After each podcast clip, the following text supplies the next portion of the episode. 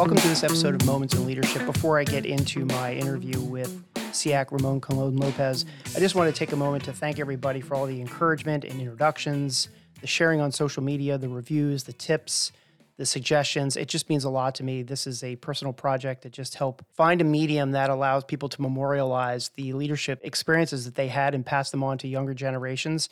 And the project is really taking off, and I just want to say thanks to everybody that's been encouraging me along the way. If you're not already doing so, if you could give me a follow over on Instagram at the Mill Office, that's really where I'm doing most of my posting and talking about the show. It copies over to Facebook, but I really am not there all that much. That's a great place to follow me. If you don't mind, it would be a huge help if you could go into whatever player you're listening to this podcast on and just give it a nice review and, you know, leave some stars, preferably five, and a, and a nice review. It, it just helps it look current and everything in the players. So without any further delay, let me now introduce SEAC Ramon Colon-Lopez, who is the Senior Enlisted Advisor to the Chairman of the Joint Chiefs of Staff, General Milley. And this is a real honor to have him on today. He is the Senior Enlisted Service Member in the entire D O D, and I wouldn't have been able to get this interview if it wasn't for the generosity of a few of my friends making the introduction. And this is an interview that I've been really looking forward to, and I hope you enjoy it as much as I did.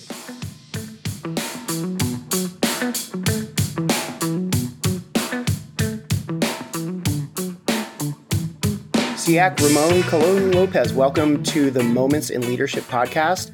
As you know, this is my my passion project, and my intent here is to create a medium for career leaders to share their personal stories and observations, and as we call it in the Naval Service, our sea stories, so that younger leaders, both military and civilian, can consider them as they develop their own leadership style. So thank you so much for being willing to share your personal stories and your moments in leadership. And thank you for having me, sir. It's, uh, it's an honor to be here with you today. Great. I just want to start off real quick by asking you about your call sign, C Z, which stands out to me because I would have assumed that following convention, it may have been L Z. Is there a quick story there? No quick story, really. The, so my last name is really classified as Colon-Lopez. So first, the last letter of the last name. And uh, the reason we do that is uh, brevity codes when we are at the X, at the objective, and also for aircrew manifest to know the positions of uh, each person in that particular rank and file. Great. Yeah, it's always interesting to hear about somebody's call sign background. So let's start with an explanation of your rank to listeners. At, at first glance, the rank on your uniform could be mistaken for that of a Command Chief Master Sergeant in the Air Force, but that's not actually your rank. So give listeners a quick orientation of the rank SEAC. Absolutely. So in December of twenty nineteen, General Mark A. Milley created the rank of SEAC. And now, regardless of which service the SEAC comes from, there will no longer be a sergeant major, command sergeant major, command chief, master sergeant, master chief petty officer. Their rank actually changes to SEAC. So your I D card, instead of chief master sergeant, in my case, being an airman, will say SEAC. And then, you know, the designator also for the position is senior enlisted advisor to the chairman. So the proper term of, of address is SEAC, not chief. The duty title is exactly the same. That's interesting, because I, I know a lot of people, when I was telling them I was interviewing you, they, they didn't understand that at all. So great quick learning point on the actual rank. So it's it's SEAC Colon-Lopez. The other thing about the rank is that it is the only joint rank in the entire Department of Defense. Oh, because really? Regardless of service, whoever fills the position next, their rank will change to SEAC. Okay. Now, somebody can make the argument, well, what about captain? What about general? No, because you have generals and you have admirals, you know, and uh, then, you know, you have captains and you have lieutenant commanders. I mean, so so there's a little bit of a dichotomy there in a couple of uh, naval service specifically to where those ranks actually change. But regardless of who the person is and what service they come from, the rank will change to SEAC. So it's the only joint uh, rank in the entire department. Right. And the actual insignia that you wear on your uniforms changes as well, correct? It's it's similar, but there's some there's some differences inside. Uh, yeah, so, so the differences are the Department of Defense War Eagle, who has no laurel leaves, and it's, uh, the eagle's head is pointing towards uh, the tip of the arrows. And then the four stars, which signifies the position seniority in the enlisted rank structure. That's interesting. Thanks for thanks for sharing that uh, and educating everybody on that. Interestingly, um, Peter Pace, who was the, I believe to be the first Joint Chief that that had a S E A C. If I'm if I'm incorrect about that, correct me. But he was once quoted as saying, "Look at the leaders you admire and emulate their best qualities." What do you think are some of the best qualities you have observed in leaders over your career that you yourself have emulated? Well, you know, it's, it's been thirty years, and I have gotten to see quite a bit of uh, of differences in the approach to leadership. But I believe that some of the qualities that stuck with me in uh, in my journey as a as an airman, a warrior, and a leader have been humility, discipline, and compassion. And the reason I say those three is because when you put those three together, really, it just enforces your ability to employ courage to do what is right. And I stay in touch with General Pace. I spoke to him here not long ago doing a podcast of my own with him. And, you know, his, his words at looking at the leaders you admire and emulate their best qualities, you know, is something, a maxim that I have used in the past. That I uh, that I call, if you want to fly with the eagles, don't hang around with the turkeys. Right. You know, it's just one of those things to where I've always tried to find people whom I admire that I really want to emulate those qualities. You mentioned your podcast. I was going to mention it towards the end, but you do have your own podcast. Do you want to just tell the listeners what it is and where they can find it? Yeah. So the, the podcast is called Bottom Line Up Front with the S E A C. And the the main purpose for that podcast is just to put out facts out there and just to go ahead and quell the misinformation campaign that is often plaguing the minds of our uh, of our troops. And it is an opportunity for us to have candid conversations with uh, prominent people in specific fields. And we're going to continue to do that here during the duration of my uh, of my assignment, of my duty as a S E A C. I think that's great. I want to talk more about information operations and disinformation campaign a little bit later in the in the podcast. Yeah, I agree. It's just such an effective medium to communicate with people, which is why I chose it for my project as well. Taken from that question about the qualities that you emulated over your career, I want to jump back to your very early days, because one hundred percent of us start out in the military as either an E one or an O one. But only one percent make it to that thirty or forty year mark, leader, you know, force level, enlisted, general officer.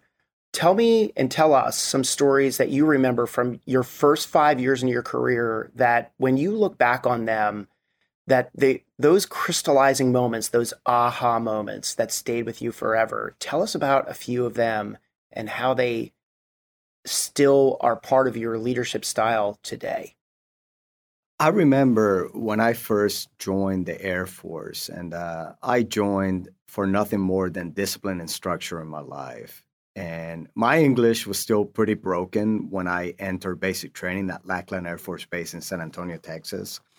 But I recall probably about week two of basic training, one of the squad leaders got recycled for some unethical behavior. And I didn't think that I will get assigned as the position, but the drill instructor at the time, training instructor, Staff Sergeant Timothy Herricks, he placed me in charge of that particular squad.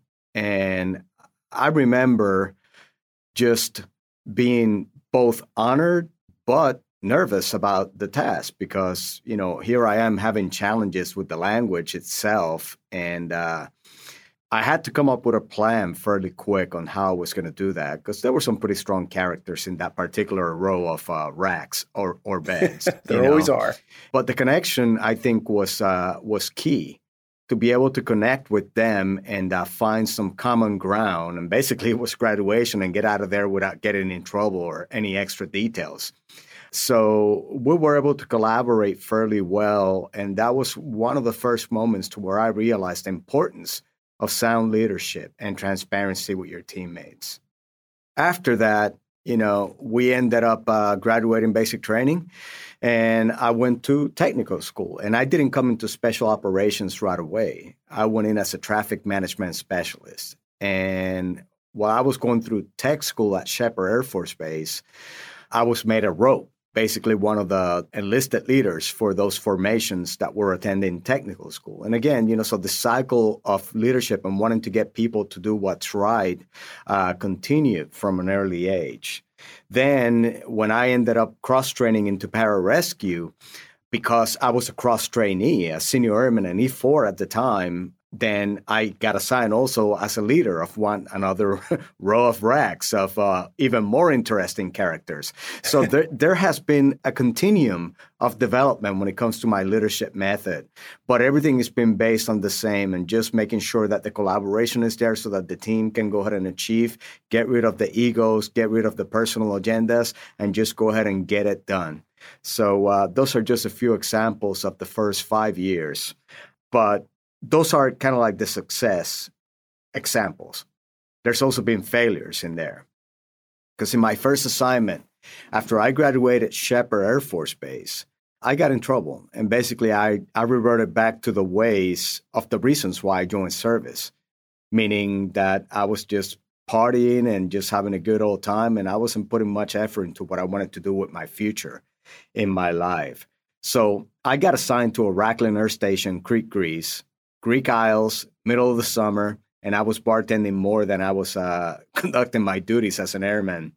And uh, got into a, a bad alcohol-related incident that involved fighting and driving, and uh, I got busted.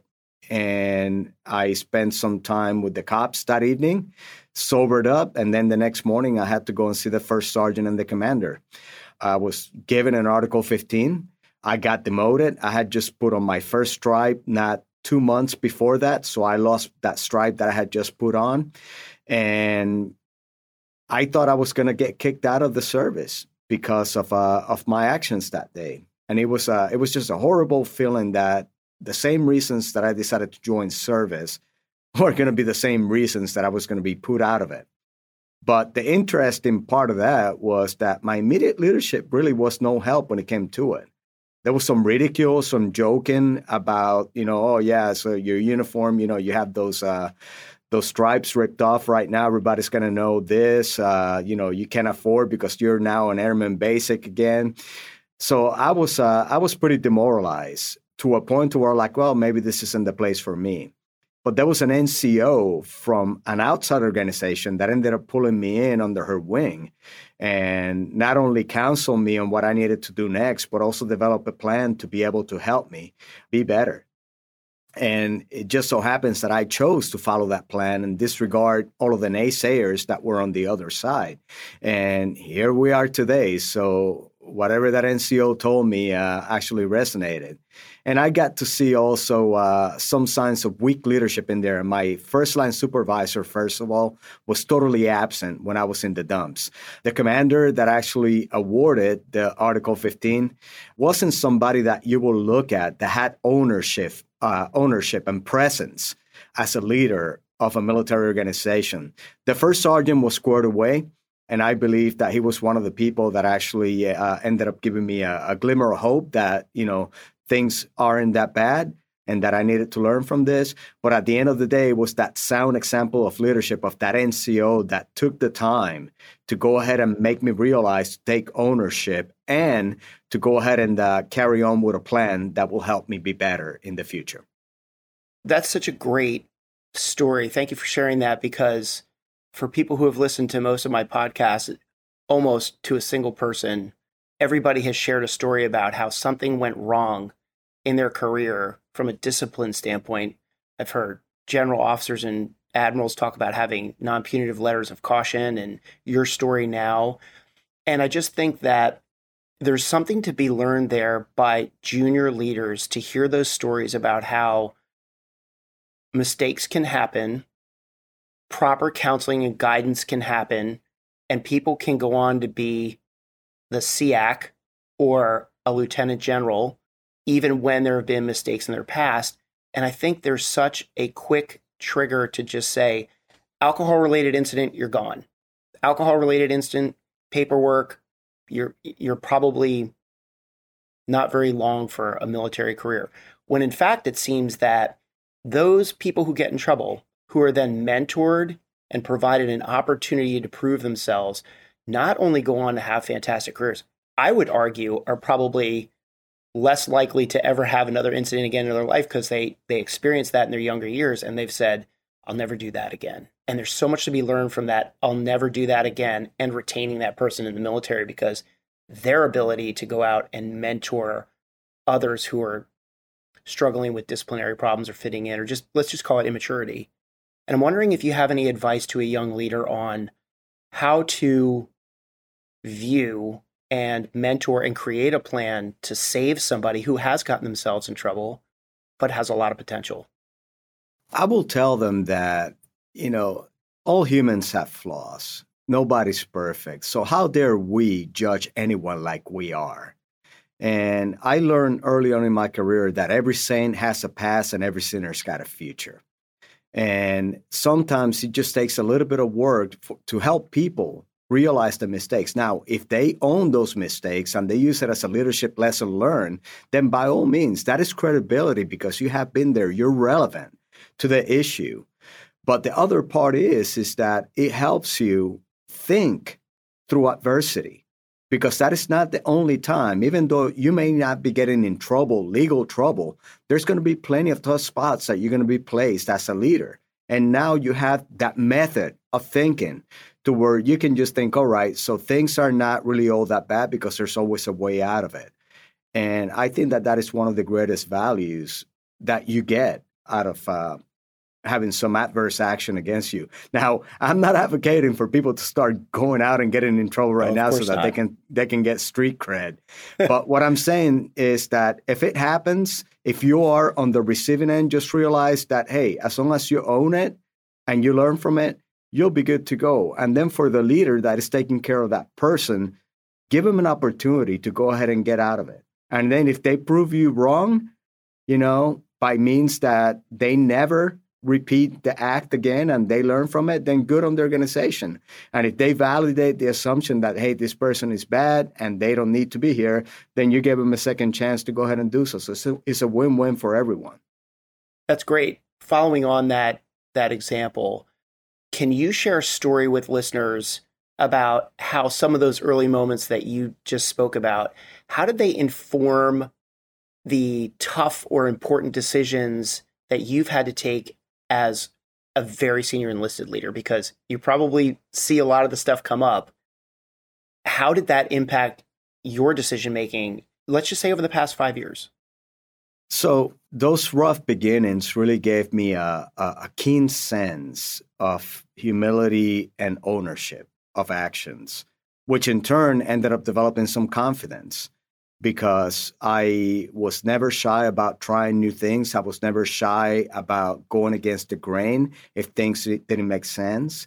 I was not afraid to uh, speak my mind if something didn't seem right. Because I was also uh, I was also raised, you know, under the maxim of loyalty is not mindless obedience. You know, sometimes the people that we admire the most can still get things wrong, and it is incumbent upon us if we're part of that circle to be able to help them out. Make the best decisions. But when we look at our formative years, especially those early days when we're trying to figure out exactly what our lot and our purpose is in life, I think that those are critical in the way that we're shaped as future leaders. And again, from my rough beginnings, that humility and ownership really played out in the end as I continued to uh, to ascend through the ranks. That's great. I think that those are sage words for, for young leaders to think about as they develop their own leadership styles. You know, I know senior leaders are are generally pretty humble about themselves, and I'm I'm sure you're you're the same. But do you remember the very first time where you just woke up one day and you're shaving in the mirror and you said, like, you know, damn, I'm really proud of myself for what I just did? I will have to go back uh, to the time that I was in basic training. And, you know, there was a certain type of, uh, not necessarily fear, but concern of whether I was going to do the right thing based on the expectations of my drill instructor when he placed me in a position of leadership. At the end of basic training, one of the biggest and proudest moments that we had as a team was the fact that we earned the honor of being an honor flight. You know, drill and ceremony was flawless. Our academic scores were great. And it was a collective effort from the team. And I think that that was one of the best lessons of being put in a leadership position that I learned, that the true satisfaction not comes from you looking at yourself in the mirror shaving saying, yeah, I've done great. is look it in the mirror in the morning and be proud to know that you're about to face many other faces that have a common goal and that are willing to do anything that it takes to go ahead and maintain the reputation and good standing of that organization. I think that that is probably one of the best lessons learned early in my career that I learned about leadership. Was there a time, can you reflect back on when you were a, a more junior leader? So I'm going to classify as your E five and above years, where you look back on and say, I really wish I didn't do that. And if I had a do-over again, I would take it. Do you have a story like that you can share with leaders so that they can look at that and say, hmm, there's something to take away from that and learn from? You know, I gave you the Article fifteen story. That was definitely a, a, a lesson learned, or something that I didn't need to do. I also realized that uh, I was quick to uh, push people aside when they didn't seem motivated or where I didn't think that they were putting full effort into what they did. Something that I failed to realize in those early years were that, you know, every person potentially has some value.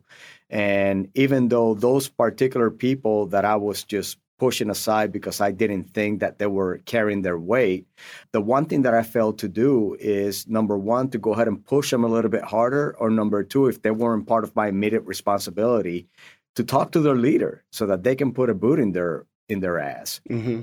You know, sometimes, you know, just, you know, the Spartan babies over the cliff method didn't quite work well, because at the end of the day, you're stuck with these people. They're working in your organization and all you're doing is just kind of like complaining about them instead of just pushing them to either go ahead and do what's right, hold them accountable, or give them an opportunity to get to get out and open the door for somebody else to come in.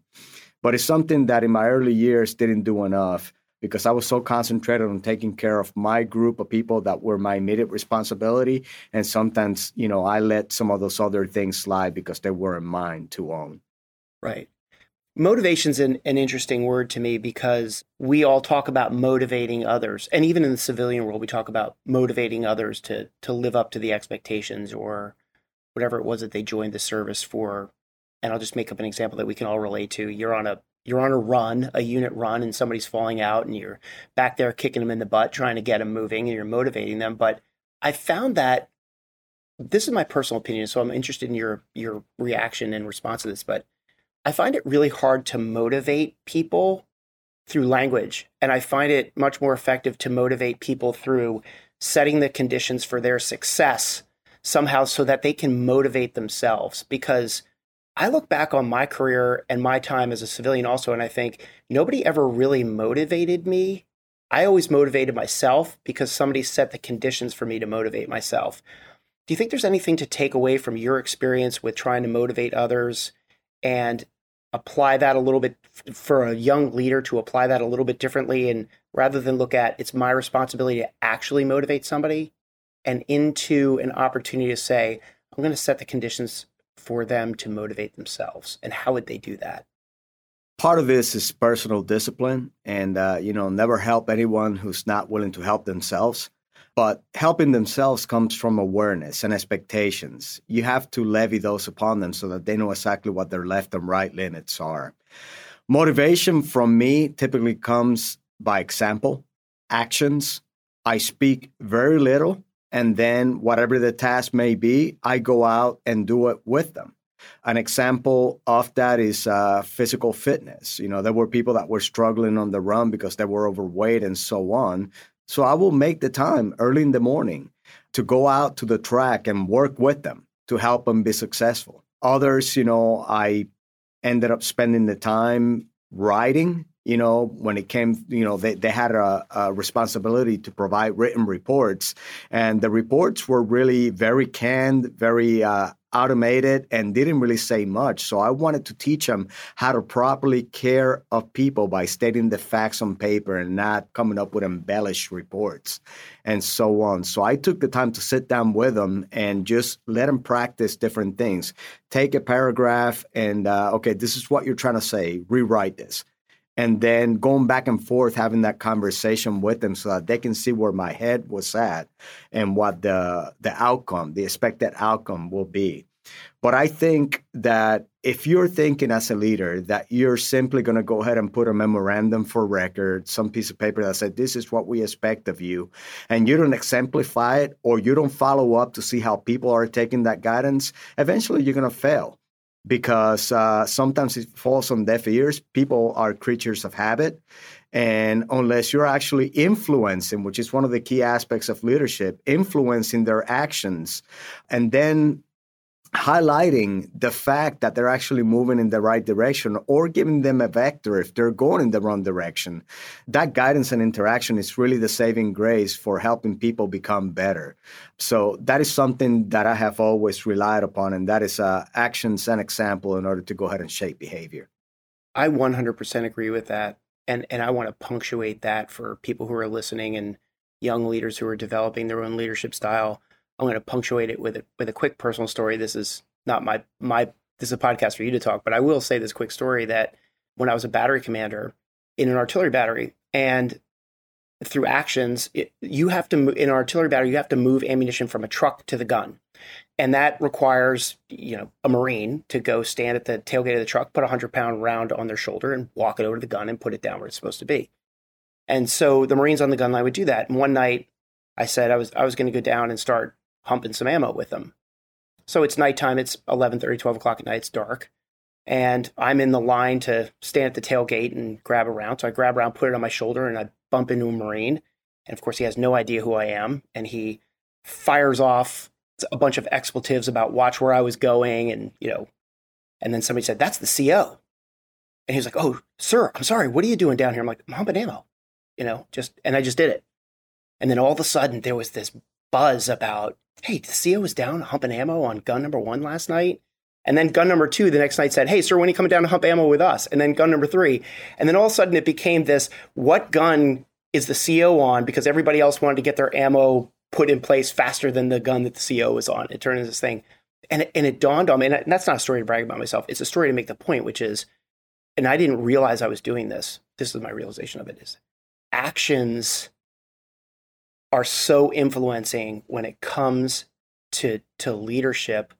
And I think your your point about how you're influencing others with your action, influencing the actions of others through your actions, the story of being down the track, they're so fundamental to a young leader to understand that there's this sense of entitlement that you don't have to do things anymore as you get senior and senior. This is both officer and enlisted. It's really important to, to not fall into that trap of, I don't have to do the hard work. I would encourage you to actually go do more of the hard work so people see you. I found that to be very valuable to me. I didn't realize I was doing it. I just learned it afterwards. Well, so we and, should... and it's a great point, sir, because it wasn't about you being the C O just to go ahead and check on them. It became you being the C O and taking their duty, you know, into your own hands to show them that it is, in fact, important to you, that you want to understand and learn it. And it, it doesn't really take ammo cans or some heavy lifting to be able to demonstrate that every day, especially now in the social media environment, because as we're going through our Facebook page and LinkedIn and a couple of the other mediums that we use, people were actually putting the comments. It's like, yeah, you know, that that guy speaking about me, you know, he is humble and he's he's very kind, you know. I remember walking the halls of the Pentagon, and he will be the only one that say hello or good morning to me on a continuous basis. So just a, a small act, I mean, five seconds out of your life of proper courtesy, you know, for people and just, you know, regard for their well-being or something else can pay dividends in the long run. Right. But it's all about being consistent on the way that you approach people and knowing that what you see it's what you get, and that you're not putting a facade in front of them, that that is the only time, sir, that you showed up to do the ammo cans because somebody else was looking. This is something that you do on a recurring basis because you really care about that force. Right. The episode with Lieutenant General Dave Bellon from uh, MARFORRES, he has this great comment because I asked him the question, how do you get out? It, it becomes easier to command when you're more senior and becomes harder to lead because you just have this bubble around you, right? Nobody's walking into General Milley's office and asking him how he's doing, right? No sergeant's coming in saying like, hey, sir, what's going on? And so you have this bubble around you. And so I asked him, I said, how do you effectively interact with the younger Marines when you're in this huge Lieutenant General bubble? And he said, oh, I call it my movement to contact. He says, sometimes I'll just be, I'll be, I'll be like, you know, hey, I, uh, I need to get a drink of water, or is there a soda machine around, or, you know, I need to use the head. And he'll say, yeah, it's around the corner. And then he'll just start going, walking around and start talking to Marines. You know, hey, how's it going? Whatever. He calls it his movement to contact. And that's what he uses to to kind of make sure that he is associating with the Marines and, and getting t- some time with them and showing them how interested he is in them as Marines. So you're you're you're right on with that. I know we talked a little bit about how you got in trouble in Greece, and I thought that was a great story. And you shared a little bit about how your command became absent, or some of your command became absent, and some of the N C Os really helped you out a lot. But is there another story where you can talk about how you saw something handled by a command and said to yourself, I will never do that. And if I ever see it done when I'm in a senior position, I will change that? Absolutely. And that one, believe it or not, is an easy one because it was accountability. So growing up through the ranks, you get to see that the military, regardless of service, they got very, very specific standards. You know, you have to be fit, you have to be lethal, you have to be obedient, you have to be loyal, and the list goes on. Take the core values of any service, and it will describe that to a T. But when you start looking at the formations, you get to see that only a segment of those formations are really fully engaged in that behavior. Some are fat and lazy, some others are insubordinate, some are all about what they're going to get for their own gain, and so on. So something that I that I thought about, specifically coming as a command chief master sergeant at the time, was like, you know, if I'm ever, ever given the opportunity to go ahead and affect an entire formation, I'm going to draw the line on the sand, and I'm going to start holding people accountable. And that is exactly what I did. It started with uh, enlisted performance reports to where not everybody got the highest rating. The Marine Corps got this probably better than anybody else when it comes to your reports. And, you know, when you look at a Marine Corps fit rep, I mean, it, it, you have a profile and people know whether you're on the high end or the low end, and then you get a medium somewhere in there. In the United States Air Force, about over ninety percent of the reports were everybody was the best of the best, to where nobody really had anything to strive for. So I drew the line. I got to Okinawa, Japan, and uh, the E P R system for the Air Force, enlisted performance report system, was about to change. And I gave the force a fair warning. It's like, hey, this is a whole person concept. You cannot be really good at turning wrenches, uh, wrenches, but look like a marshmallow wrapped in dental floss in uniform. That is not going to cut it. I need you to go ahead and look at your core values, and I need to look at everything that you're supposed to be doing to be the best of the best. If you're doing that, then you'll, you're qualified for the best ratings. But if you have any shortcomings, we need to work on them, we need to fix them, and then we need to go ahead and move forward with the proper rating that fits the person that is in front of us right now. So the commander at the time had a couple of concerns because there was a, a flag officer somewhere in the chain that said, This uh, this chief is trying to fix the Air Force in your base when nobody else in the Air Force is going to do this. You're going to hurt your people. And the expectation based on that comment coming from higher was for me to uh, cave in and just say, okay, we'll just let it slide. Hell no. I was raised uh, understanding that you deserve what you tolerate. And how dare we say that these are the standards by which we need everybody to abide in order to be a more lethal force on paper, but not exercise it with the formations that we're responsible for. So I didn't give in. I decided to just keep on going and going and going. I got plenty of I G complaints because I was, uh, you know, discriminating against fat people and everything else. Like, no, you're just unfit from duty, and either you you uh, you do it or you get the hell out of the way. You know, it's that simple, including with my own peers for the other E nines, which some of them were put on notice. But the bottom line was that, you know, if you don't set the tone for the standards as a leader, then there are no standards. And then you, specifically for me, as a senior enlisted leader in that organization, I needed to make sure that my commanding officer was fully on board with this, which we have to have several conversations on doing right. But at the end of the day, I didn't uh, give in and say, all right, because that, you know, so many star generals said so, we're not going to do what's right. I said, no, if he wants to continue to, to do wrong, then by all means, keep on doing wrong. We're going to do it right here. And our people are going to know exactly what we're going to be doing because we're going to be transparent with them. But again, you're going to find yourself in certain situations to where people are just going to go ahead and, you know, just take the easy way out or make no ways. Man, if you own it, then own it, you know, and make sure that you hold people accountable and you set a record of excellence and an expectation of excellence for everybody to thrive in that uh, in that environment. That is really how you go ahead and shape the talent of the future. I agree. I love the thought about accountability, and it, it prompts me to ask a question about how difficult it may be for young leaders to hold units accountable when they're mixed gender. So the the accountability issue, there's there is a set of standards and gender re- regardless. Do you have any advice for a young leader who's leading a unit that has both men and women in it, and maybe struggling with holding one gender accountable to the standards and tackling that issue? I think it's tough. Well, what I will say to those leaders is when you are a military leader, you're leading soldiers, sailors, airmen, Marines, guardians, and so on. You're not leading female soldiers and male soldiers. I mean, everybody in your formation is your responsibility. And if you're not providing the same feedback, regardless of what gender they are, then you're failing as a leader. You know, yeah, there's uh, there's some value to being flexible when it comes to uh, taking each situation and on its own merit. But when it comes to gender, it shouldn't be any different. You hold people accountable and you make sure that you follow through on it. I'll share a personal ex- example of uh, of doing so. And this is, you know, going back to my command chief days, to where uh, I spoke about the enlisted performance system. And, uh, you know, there was a, a specific senior N C O, female, that was being pushed for the next senior enlisted rank. And uh, it required a wing endorsement to make that happen. When I saw the member's record, I saw that, you know, the the narrative didn't really match the person.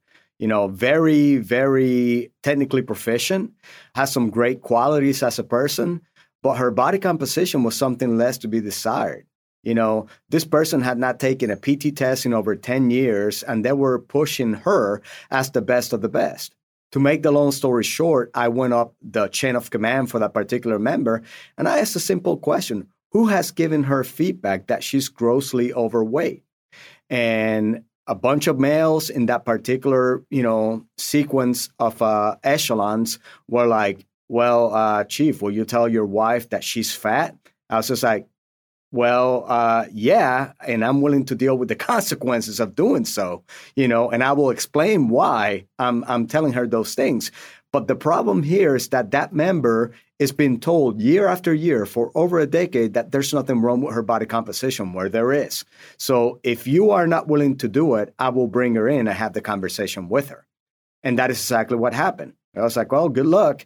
So I brought her in, told her, hey, you're grossly overweight. You need to go ahead and do X, Y, and Z.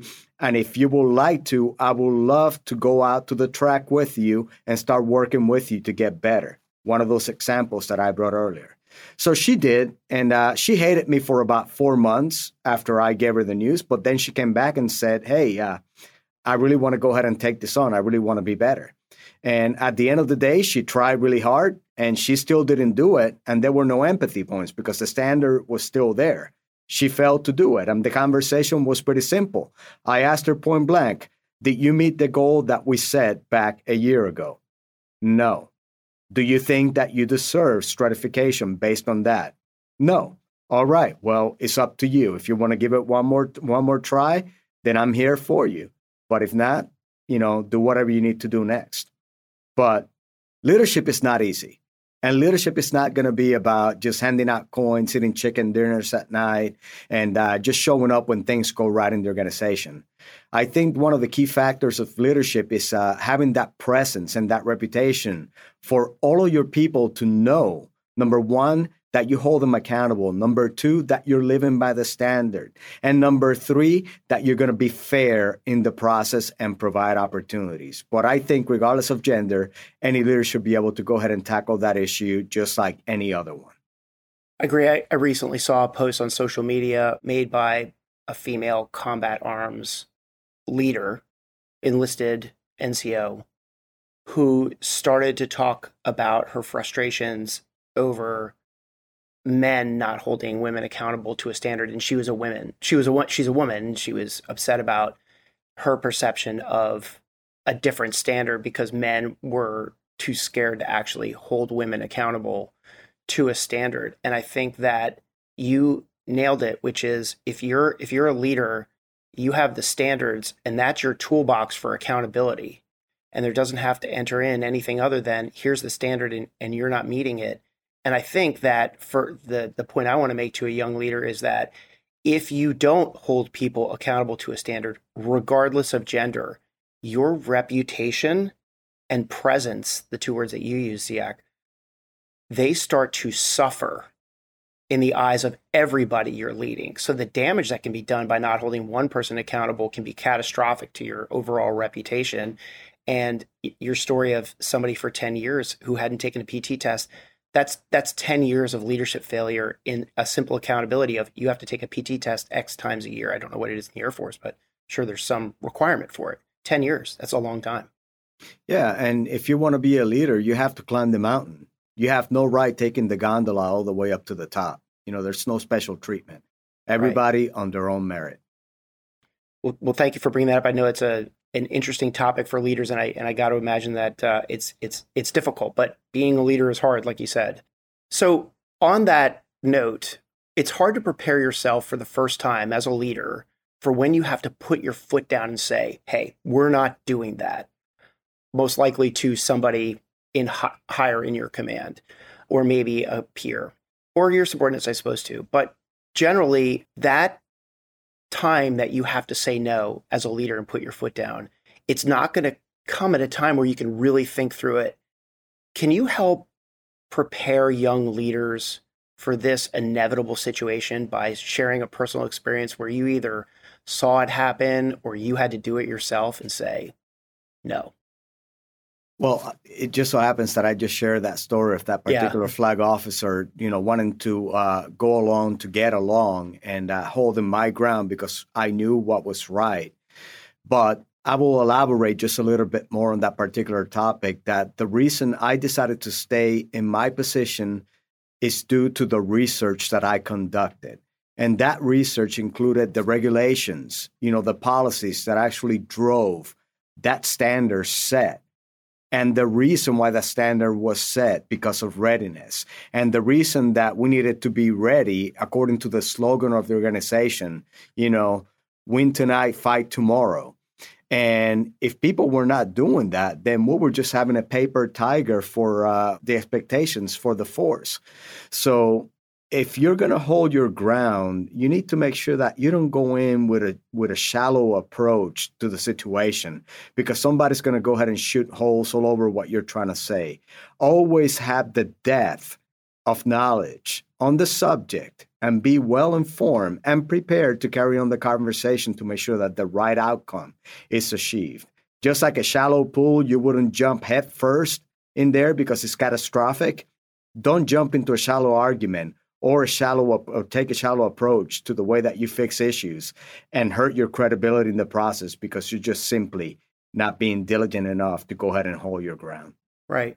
And you never, the, the standards are important all the time because you never know what you don't know and when things will change. And when you, when you think you have a lot of time to prepare and fix things, it turns out you may not. And you ask anybody in the eighty-second Airborne right now about, you know, being prepared. They probably all have very current opinions on that situation. I'm going to use that as an opportunity to launch into my next question, which is, or ask you to comment on this. You know, I think there's a big difference between battlefield courage and moral courage. And so was there ever a time in your career where, you know, you had to risk your career with a decision that required moral courage? I wouldn't say hurting my career because I never thought of it as risking my career, but I always thought of it as standing for what is right and always, you know, wanting to be the change that you want to see. I have been known for crushing personal agendas. specifically people that have ulterior motives for the things that they're doing, and always having the courage to go ahead and ask the questions, how is this good for the organization? How is this good for the institution? How is this good for the member? Never, how is this good for me? So always, always taking the approach of, you know, just looking at those lessons learned and the value that is added by taking any specific actions. But the most important factor on that is making sure to staying connected with the people in the trenches to see how they're going to react to any policy, to any news, any narrative that is placed out there, you know, without their buy-in when it comes to it. There's going to be plenty of times to where you're going to get to see this. You know, if if you were prepared for any meeting, by the way, my number one rule for meetings is to add value, not time. What that means is be prepared for the conversation and have your notes ready to make sure that you engage on the conversation. You never have time to get ready. You must always be ready for when those uh, situations come. And then, you know, have the courage to go ahead and ask those tough questions that nobody is wanting to ask. It happens every day here at the Pentagon right now to where I need to make sure that the message is well received by the force in this current information environment, because it only takes one soundbite, you know, five second soundbite, one headline to send the troops, you know, off the deep. And I was like, what the hell are you guys doing nowadays? You know, and you guys right now is is is me, you know, I'm I'm sitting here at the Pentagon, you know, making sure that we follow up with policies and so on. So my duty is always to go ahead and bring their concerns to the table. And I need to communicate with them, and I need to have the goals and the courage, the intestinal fortitude to be able to go ahead and look at that S E S, look at the flag officer and say, hey, have you thought about how they are going to receive it? And is that really the best thing that we can do for them? So again, it just, it never stops. So it's, it's not just one incident, it's a continuum of incidents to where you continuously have to keep, you know, your peers and those above you in check just to make sure that we're doing the right things. Right. You have extensive combat experience as well in the special operations community. I'm wondering if you have a story, a story that you can share in a teachable way about any time you had to either execute or you witnessed both battlefield courage and moral courage. Oh, ab- absolutely. So battlefield courage, I mean, that was easy. The people that I was surrounded by, my teammates, I mean, that was that was basically a given.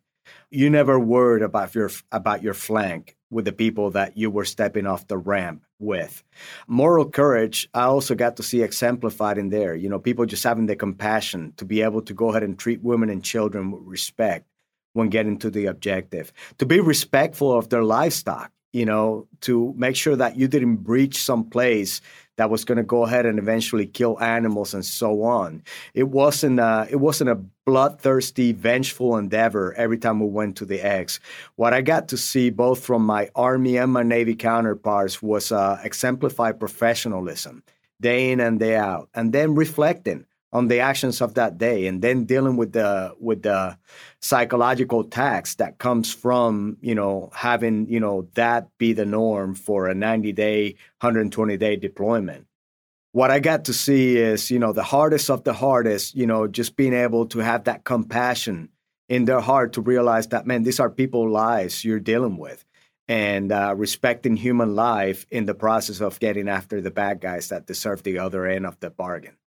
Yeah, um, that's interesting, the, the livestock thing, because as, as soon as you said that, it would be akin to just blowing up a grocery store. You know, I mean, you're just taking food and things away from people. And uh, that's, you know, the, the moral courage to stand up and say, hey, we need to respect this. Probably doesn't come very naturally to Americans. I mean, it makes sense when you think about it, but that sounds like a a, a great teaching moment there.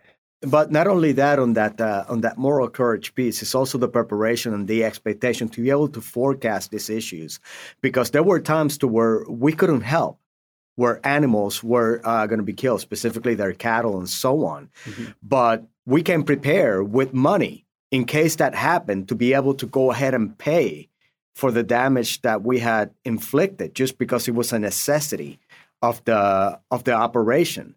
So again, just taking everything into consideration, just going in with a solid plan to be able to go ahead and uh, take care of people.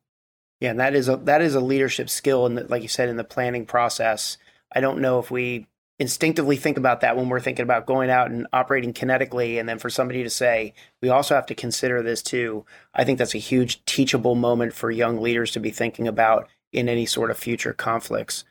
I have my own personal experiences with with being scared. And the first time I was ever scared, um, I wish that I had had the opportunity to think through how I was going to act when I was really scared.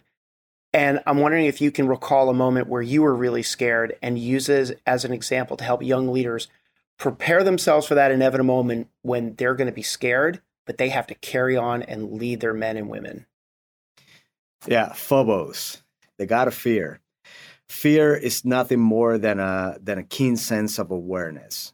And it is at the moment that you're the most scared to where you're the sharpest, because all of your senses are just on high alert and you tend to k- pay close attention to everything that you're doing.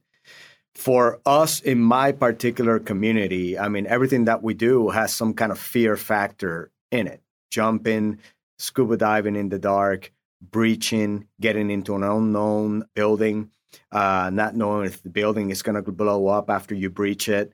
Uh, so everything was always keeping you sharp when it came to it. But it's uh, it is at those moments to where you have the most fear, to where you tend to react the sharpest in your life. And out of that fear, what I got to see was uh, valor, courage, and proper actions being taken.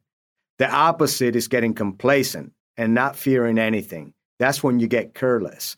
And the potential pitfalls of that, we have seen play out over and over again, whether it's on accusations, on war crimes, you know, just the adverse actions of uh, some members in the special operations community.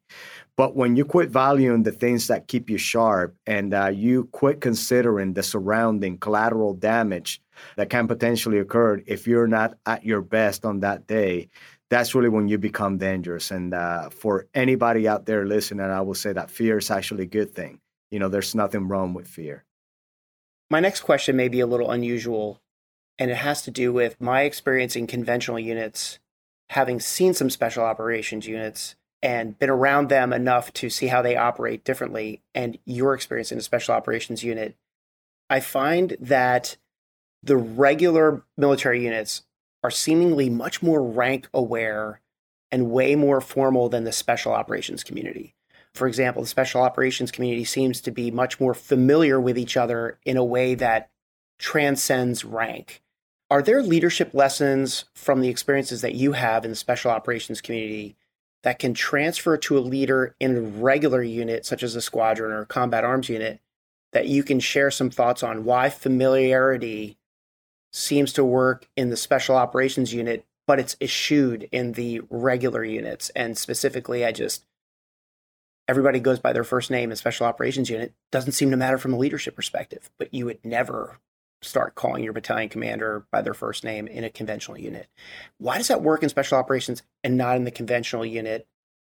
And I'm not advocating that it should work, but is there something to be taken away from that by a leader in terms of having some humility, or maybe some familiarity is not such a bad thing with your men and women? Special operations is a very small and unique segment of the Department of Defense. And with that comes a lot of hard work, comes selection. There's a, a crucible, a rite, a rite of passage to be able to become a member of that particular group. And once you make it into that group, there's a mutual understanding of the hierarchy. You know, you don't have to throw titles or positions to assert yourself as a leader, because everybody is a leader. Mm-hmm. There's also uh, an expectation that you, no matter how familiar you may be with the officer or the enlisted, that you're never going to cross the line. And there's also awareness that if you were to cross that line, that you're going to be held accountable for it. I think that those are some of the difference with differences between that particular community, which is typically a little bit more mature than the average formation on the conventional side, to where young men and women need to understand that this is the way that the rank structure works, and this is who is in charge, and you do not do X, Y, and Z, because that's actually being insubordinate. In special operations, we can have very, very candid conversations, and at the end of the day, if the right outcome is achieved, we keep on pressing forward. If somebody needs to get tuned up in the process of doing so, then we do it. And then it is understood before you leave that room. And it's just a different culture that is able to withstand the potential pitfalls of that familiarity. But I, I will tell you that every single person in special operations values both the leadership and the friendship all in the same, just because it's a necessity of the operations that they conduct.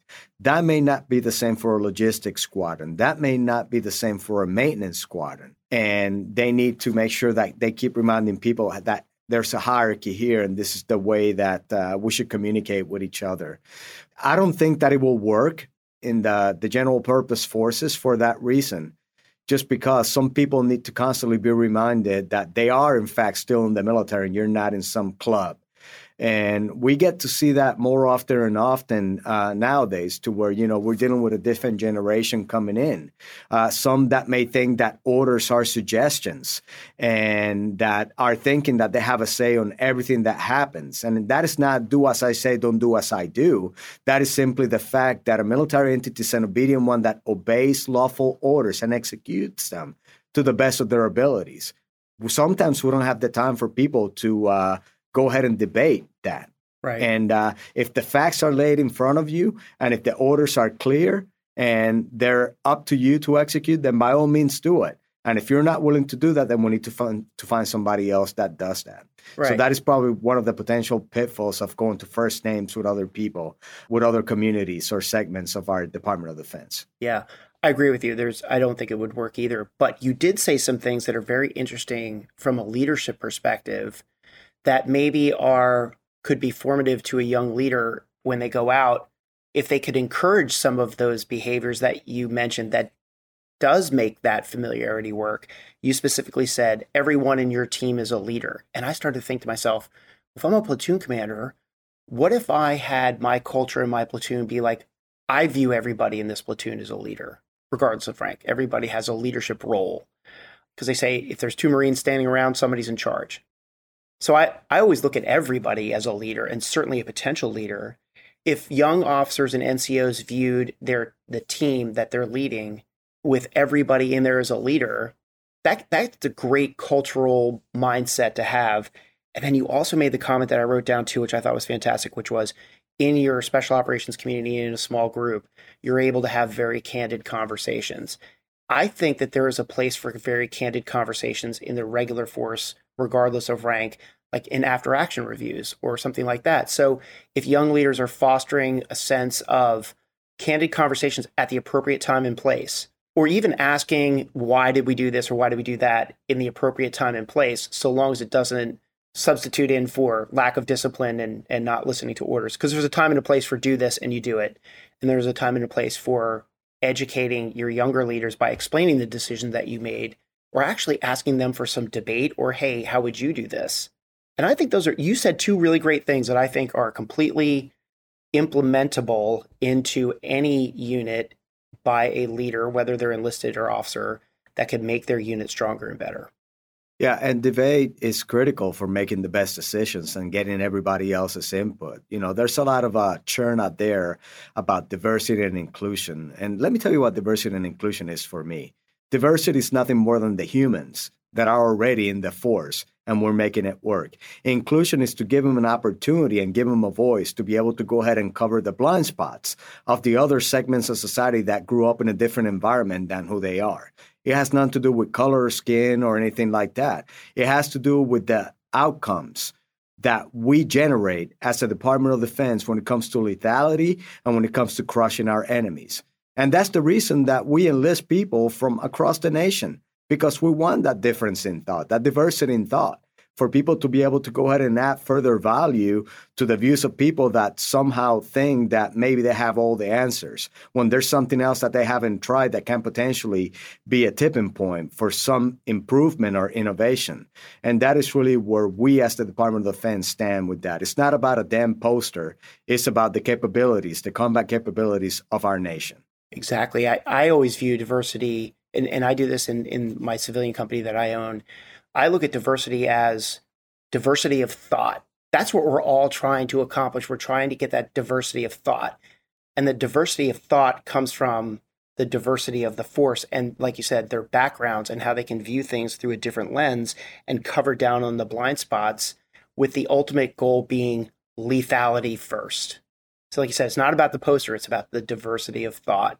And that comes back to what I was just saying about leaders. If leaders create the opportunity for everybody to sit down and say, let's talk about this training exercise we just did. Let's talk about this. Let's talk about that. And you get that diversity of thought and conversation, that candid conversation that you were talking about that makes the special operations team so valuable.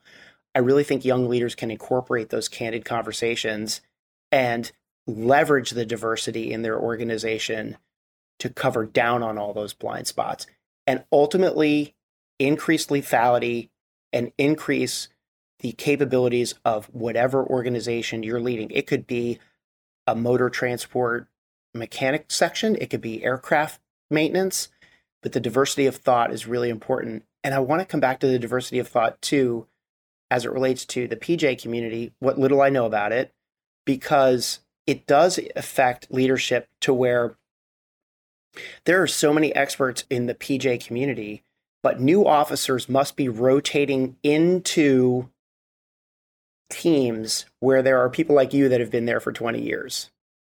And that person who's been there for twenty years has seen it come and go and come and go. And the importance of a young leader to leverage that experience to make themselves better, and the responsibility of that senior enlisted who's been there for twenty years to then create a better officer by mentoring them. Do you have some experience to share there about some interactions that you had with officers when you were younger and then officers when you were older from the standpoint of mentoring them? So I think this is this is more of a conversation about egos. So often on both sides of the coin, you have an officer that comes in that I'm in charge, I'm going to do things this way, disregarding the experience of that team that they're right. uh, leading. On the other side, the flip side is that senior N C O that has been there for a long time, knows the personalities, knows exactly how that team operates, and goes in and is like, Lieutenant, you don't know Jack. You know, you listen to what I say and do what I do, blah, blah, blah, blah, blah.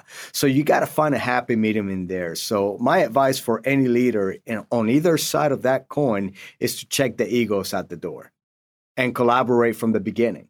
You know, the first role that that officer should take when coming over to a new team is to have that listening session with that senior enlisted leader. Tell me about the culture of this team. Tell me about what is important to them. Tell me about how they embrace the mission. Tell me about the things that they do not value. Tell me about the shortfalls that they have that is impeding their success. And then let's develop a plan on how we facilitate all of those things to make sure that they stay mission effective. That is really how the conversation should go when it comes to it. But if either side has an inflated ego that is not willing to go ahead and collaborate, then the machine eventually is going to fail. So again, be open-minded, check bias and egos at the door, and be able to go ahead and realize that you are a leadership team, nothing else. And you're going to set the tone for the way that that formation operates. If you fail to do that, then expect to deal with the consequences of uh, failing to do so. Right. It's such a valuable observation, SEAC, because it is all about listening. And I have this saying, I didn't invent the saying, I don't know where I heard it, so I can't take credit for it, but I use it all the time, which is leaders are never judged on how many people they lead. They're judged by how many leaders they create. And if you adopt that mindset as a leader, whether it's enlisted or officer, if you if you take that and apply it to everything you're doing, that your goal is to leave more leaders than you came in with, create those leaders.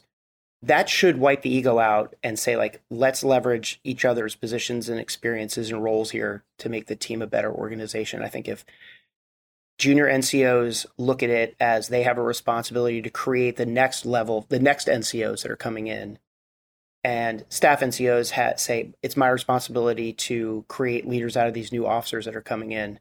And then conversely, for those, the junior enlisted or the junior officers to be receptive to that mentorship. Is, is key to lifelong career development for everybody. Yeah, it's, it's about nothing more than building the bench. You know, we we eventually, every single one of us has got an expiration date. And if we're not doing our best to go ahead and create the leaders of tomorrow, then we'll fail in the organization in the, right. in the most catastrophic way. I want to transition over to something that we talked about earlier, which was information warfare. I think this is my personal opinion just from being really active on social media, but to me, information warfare is is the new battlefield out there, and it has the ability to impact leadership and decision-making at almost every level in the military. And our enemies seem deft at employing tactics that are effective in shaping information operations. How can leaders, both senior and junior, enlisted and officer, better command that space, not only from a tactical perspective, but as a practical leadership tool as well? On the practical side of things, one of the most important things that you can do as a leader is just to have transparency with facts. But that cannot be episodic. I mean, that has to be a constant with your people. You have to constantly communicate with them, have access to the information, provide them access to the information while maintaining the trust. Because if you're thinking that you're going to go ahead and combat the amount of information that is flowing to them via their phone, their computer, their iPad, and so on, you are grossly mistaken. But what they need to know is, for everything that they hear out of any one of those devices, is that they can come back to you and say, hey, boss, or uh, C O or chief, what is the background on this? You know, be able to dig deeper into the issues to know that you're not being had by somebody with an ulterior motive to go ahead and disrupt your good order and discipline. And that is happening day in and day out nowadays. I mean, you cannot flip a channel, a web page, some paper, some magazine that doesn't have an agenda that is disruptive in nature. And we need to be more astute than our enemies, because even Sun Tzu said, as the Chinese said this years ago, centuries ago, that warfare is nothing more than, you know, disruptive, you know, information, misinformation. We need to make sure that all of those deceptive tactics are being mitigated by people that are properly thinking about the issues that they're dealing with, and not be so easily influenced to where they also act as a multiplier or a sensor or an amplifier for that misinformation to other people, which we're seeing that quite often nowadays.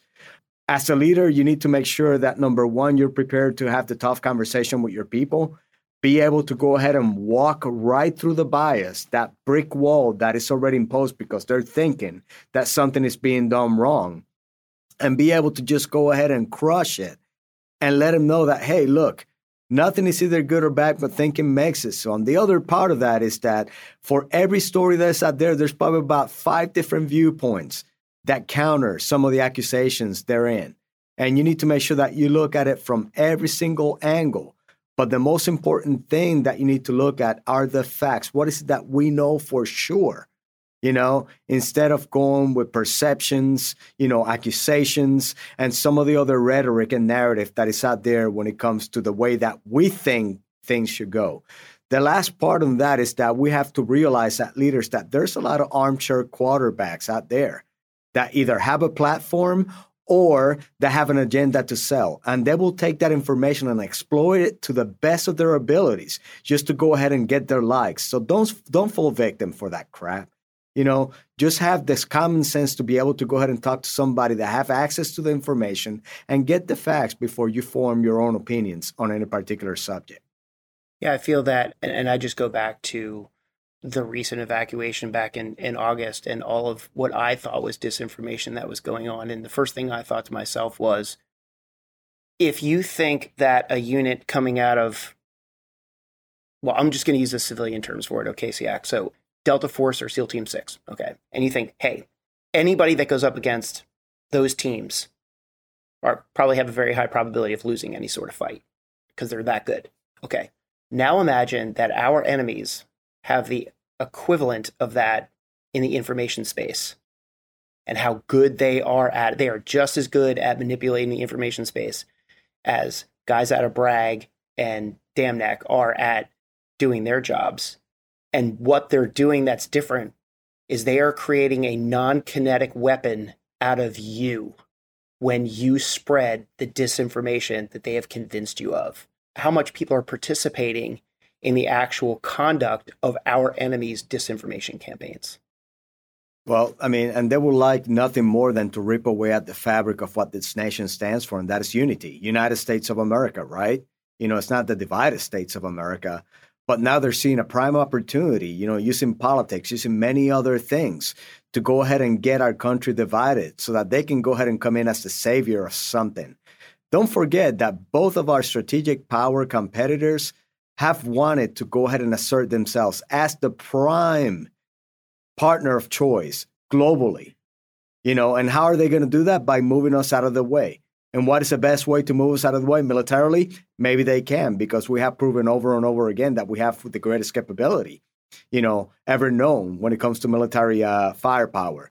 But they're using the, the diplomatic, the information, and the economic means to be able to go ahead and get people to go ahead and get away from us and disrupt our alliances and our partnerships so that they can then come in and become the partner of choice.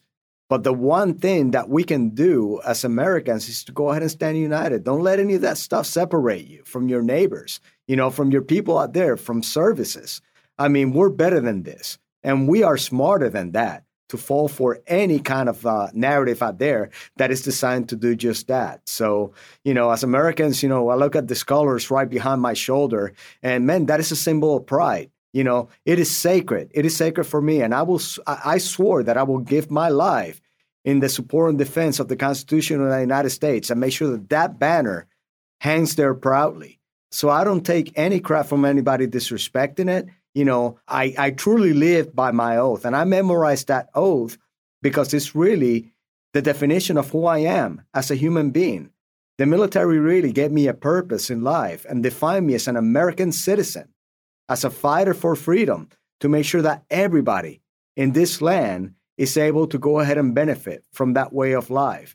And I'm not going to let somebody with some narrative using computers, proxies, bots, you name it, to go ahead and start ripping away at that, because that is not what Americans deserve. America is better than that. What can leaders do today to make sure that the facts are being presented to everybody to maintain that the fabric of unity that's so important to our country? One of the most important things that you can do is you need to stay connected to your people. You need to interact. You cannot afford doing this by interneting. So when your people are showing concerns, go ahead and talk to your squad leaders. Go ahead and talk to those to those line N C Os and petty officers that are having interactions, daily interactions with the, with junior troops, and know what is concerning them. And then take the time to be able to gather them around, campfire style, and talk to them about the issues that we're facing at the moment. There are so many people out there with misinformation, and I ask them the simple question: have you talked to your squad leader? Have you talked to your sergeant? To your first sergeant? Well, no. Why not? Well, they're not accessible. Well, why not? COVID.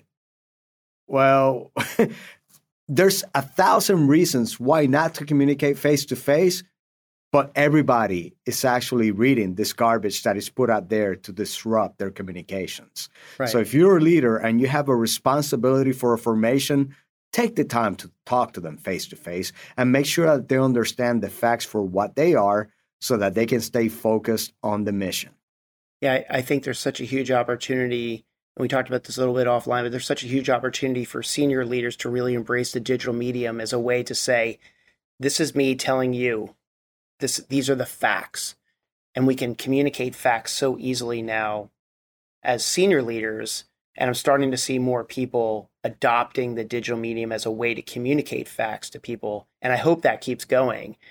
For junior leaders, a little bit less, uh, you know, I'll share a quick vignette myself on something that was successful to me too. But in the Marine Corps, we have this thing called the Lance Corporal Underground. And it's this joke about how the E threes know more about what's actually get, what's actually happening than anywhere else. And the E three and the Lance Corporal Underground is always right. And it's sort of a joke, but it's the gossip channel of the enlisted Marines. And so when I was a battery commander and there was some current events going on that made everybody speculate that maybe our unit would be activated to go do something, the Lance Corporal Underground exploded with rumors. And so I just stood in front of my formation one day and I said, hey, everybody at ease. And I said, hey, I want to hear from the Lance Corporal Underground. What's the Lance Corporal Underground saying right now? Like, seriously, raise your hand and tell me what you guys are talking about. And some Marine raises his hand, is like, hey, sir, we're hearing this. I'm like, well, I, from who? Because that hasn't come from me. So who are you hearing it from? Is it your buddy? Or are you talking to the battalion commander? That's it. And as soon as I started asking them what they were gossiping about, it was amazing how much information I learned and how I could actually take rumor and apply it to facts and confirm something or say like, hey, you know what? I don't have an answer to that either yet, but I'm working on it. And I gained a lot of insight from that. I'll encourage people, like you said, get out with your line N C Os, get connected with your people, find out what the junior troops are saying, find out their concerns and address them as a leader. I think it's a huge, huge lesson for, for people to apply. Um, so I, I love that vignette that you used. I have several personal and very raw experiences as it relates to service member suicides. And I dare say I've lost as many friends to suicide as I have to combat, which is very unfortunate. I feel like there's a lot of opportunities to fight this institutionally, but even a greater opportunity as we stand shoulder to shoulder with our fellow warriors every single day. What advice do you have to share with junior leaders to help them not only identify potential risks in the ranks, but also to facilitate treatment? And very specifically, how do we remove the unfair stigma that is associated with seeking help? I think that we're at a point right now in our Department of Defense, especially after twenty years of armed conflict, to where we understand that, you know, you cannot evade the psychological issues that come with being involved in combat for that long. We have learned quite a bit since the Vietnam days on how to better treat our people. We continue to tailor the system to be not necessarily empathetic, but uh, accommodating for the people that are actually experiencing this trauma, which is non-visible often and uh, easy to hide. I myself was one person that stayed fifteen years under the, the radar. And the only person that knew the ugly side of me was my spouse. She asked me several times to get help, and I refused to do so. Why? Because I had an outlet, and that outlet was alcohol and the friends that were dealing with the same stuff that uh, I was dealing with. And with that brought some violence and many other things, and I was not in a good place in life. Finally, I had to roger up and go and get help. And it was at that moment when I finally came clean about my issues that I felt liberated, you know. Part of the reason I didn't do it before, because I, like many of the people that are listening right now, I did not trust the system. I thought that the system will actually take me off the line, take away my rating, and not allow me to do what I knew to do best, which was operating special operations. So I didn't do it, almost at the expense of myself and my family. But once I finally did, I developed confidence to be able to be open about my issues. I was uh, able to go ahead and talk to other members that were able to then seek help. And uh, one life saved is one life. That is a huge win for everybody in today's environment. We have to realize that this is not just a Department of Defense issue. This is a, a society issue. When you look at the suicide rates now in our schoolyards because of bullying, people are getting accustomed to using this particular act as a way out of problems. And it is unacceptable. And that is the same society that feeds the Department of Defense. And then we put more stress on them, which makes them apt to go ahead and do that. And then sometimes when they depart service and they don't have that sense of identity, that sense of value, that sense of purpose, then they tend to go ahead and commit the act on the right side of uh, of service. So we need to go ahead and really take a very aggressive approach to provide people with opportunities to be able to go ahead and continue to thrive in life based on the experiences that they have. Because it takes a very special person to do what a military person does, and that is to serve, to be able to go ahead and sacrifice it all, go abroad in foreign lands to be able to ensure that we maintain the American way of life. Now, when you lose that mechanism, that supporting mechanism, that's when the wheels start coming off. But it starts with getting help, and there's nothing wrong with getting help. And me as the S E A C, ever since I assumed my responsibilities, I've been telling people, if for some reason you're skeptical about being put out to pasture, being put out to service or anything else, communicate with me directly. I will help you get the help that you need. At the end of the day, we want you to be a productive member of society. And we don't want you to become another statistic, another number, another bleep on a spreadsheet that you succumb to the horrors of suicide. We need to do better than that. And people got to realize that their value is far more alive than dead in many of these places. You know, there's nothing, nothing good about taking your own life. You affect the lives of many others. You disrupt the cohesive nature of any particular unit. And at the end of the day, man, you're just adding on to the problem. Just make sure that you're able to go ahead and work through these issues because you're not alone. There's many, many of us that are struggling every day. Just yesterday, as a matter of fact, I have my uh, fifth treatment of the stellate ganglion block. And that is the needle that goes through my neck that actually resets my brain in order for me to be not as high strung as I typically am. And I do that because it helps me be productive. I do that because it keeps me off the ledge. And I do that because it's good for my family and the people around me, including my teammates here at the office of the S E A C. There is no shame in doing that. Man, just get the help that you need and continue to be a productive member of this great society.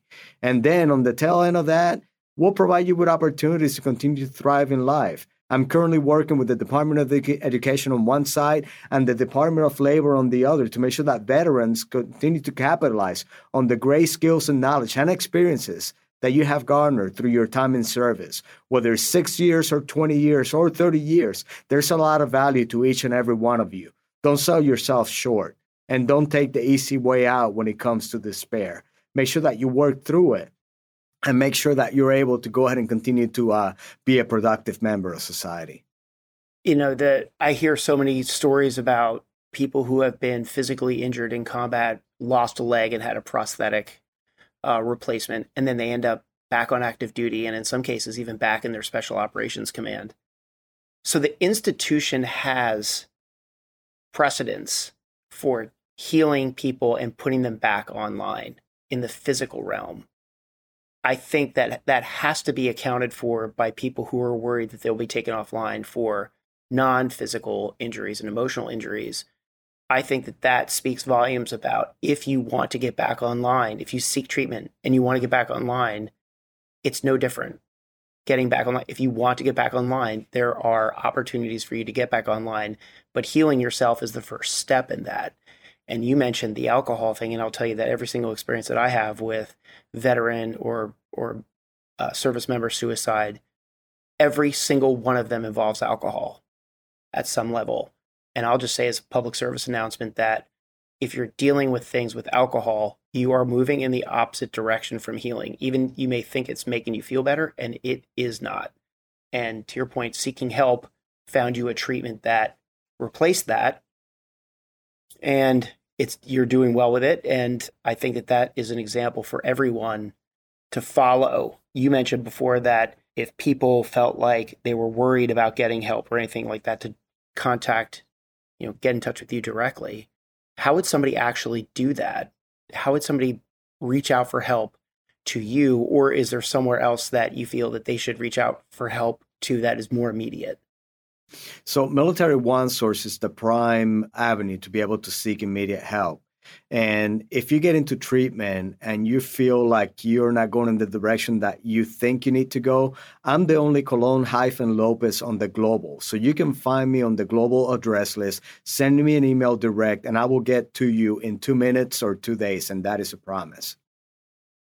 That's great. I think that's fantastic. So it's Military OneSource is the primary. And then if you feel like it's not taking you down the correct path, or you, you don't feel like it's serving you well, to reach out and get some help through your email address on the global. And I think that's a very generous offer. Thank you, S E A C, for, for making that available to everybody.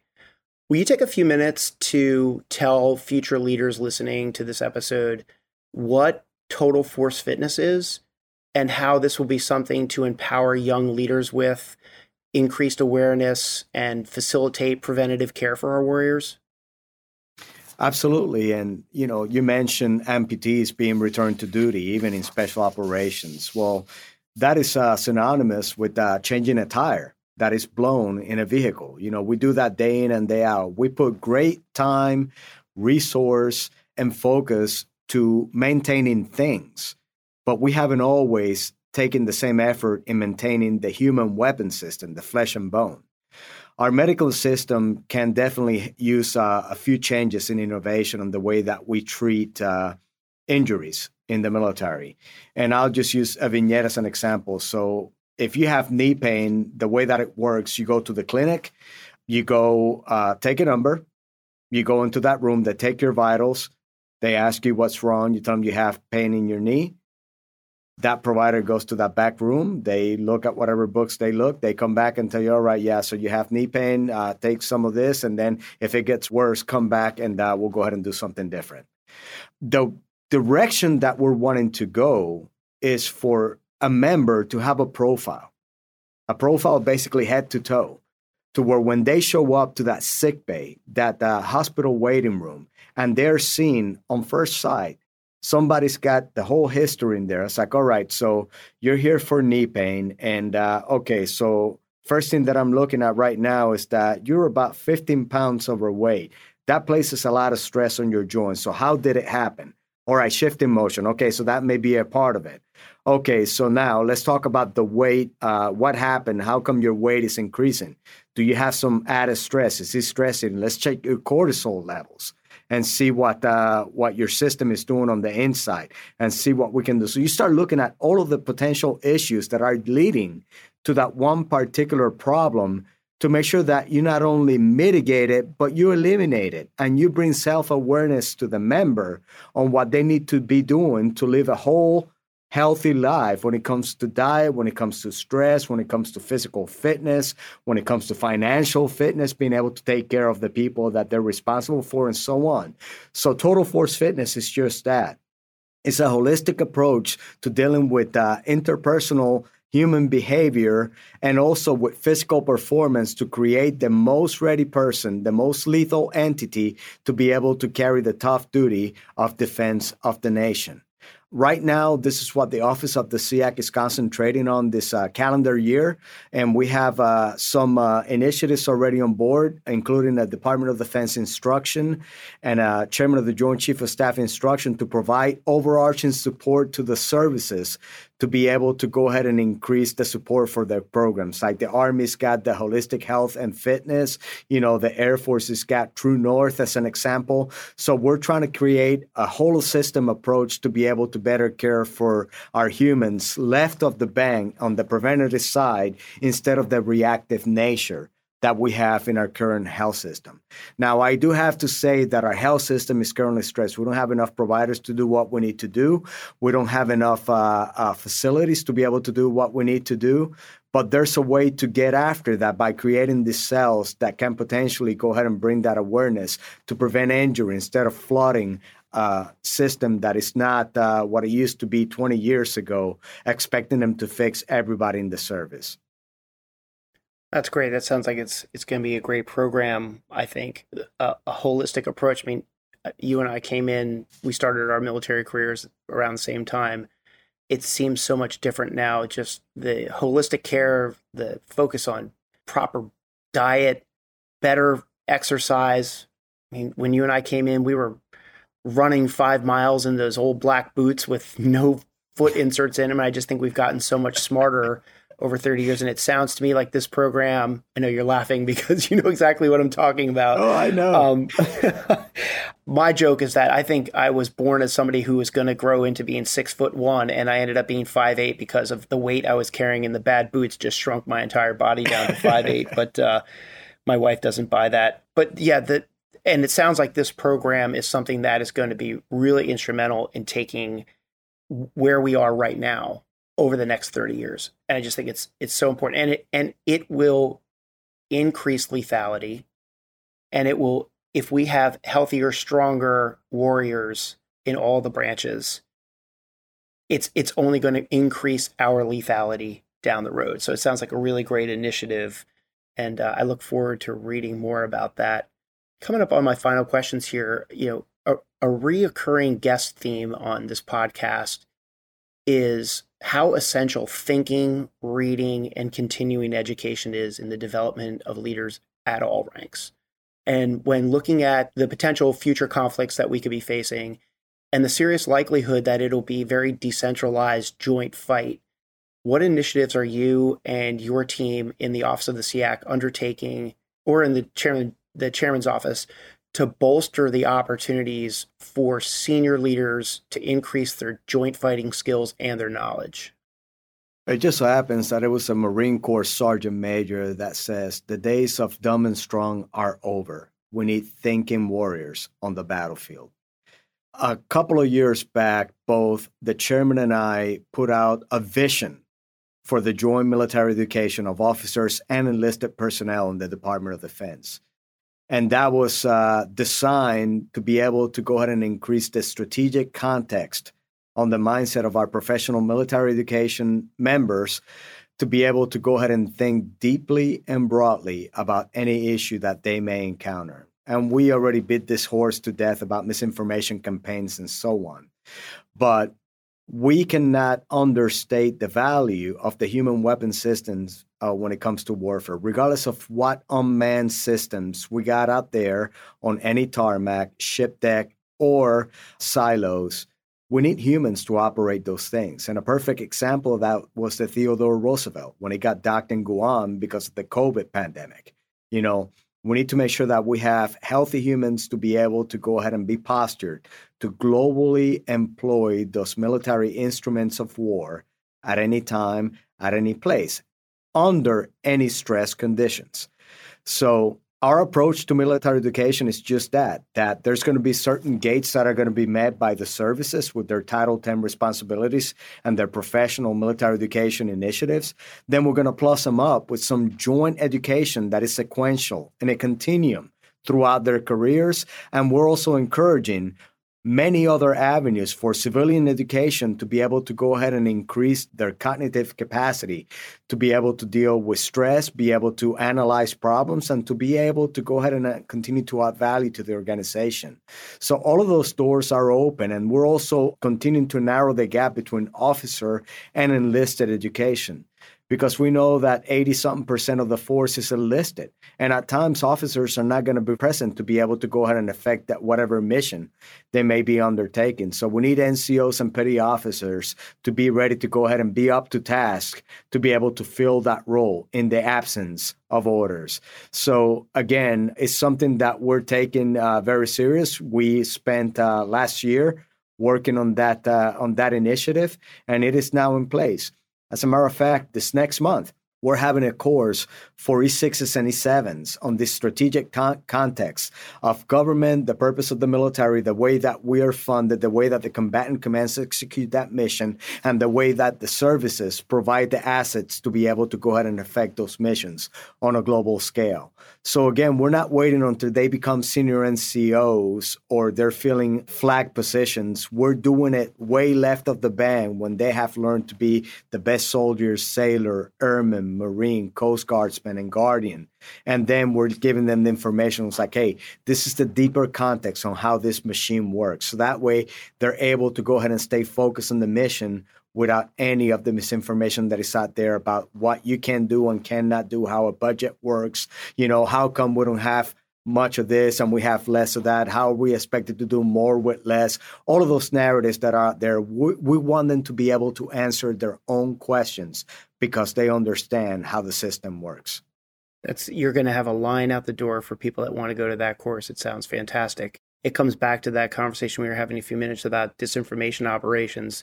And the more educated and the more you know, the more you're able to actually synthesize facts and communicate them back down to people that you're leading to assuage the effort or, or to to mitigate the implications of a disinformation operation that's, you know, going on with our enemies. There's a saying in the Marine Corps, but it really applies to all the services, which is, you know, N C Os are the backbone of the Marine Corps. We say that all the time.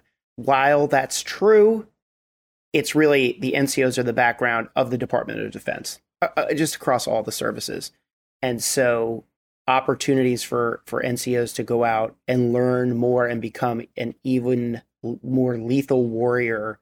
It's so fantastic to hear that that there are courses that are being created for that. So I look forward to hearing more about that, and actually look forward to maybe speaking to somebody who graduates from that class soon and hearing how great it is. So I will be paying attention to that. We're coming up on the end. So what I like to do normally at this point is recap some of the highlights that you talked about, see if that sparks a final thought for you. So we started out by having a conversation about the history and the actual rank of S I A C. And then I, I asked you about some of the early parts of your career and wrote down that you said that it was influential to you to emulate others. And you used three words, which were humility, discipline, and compassion.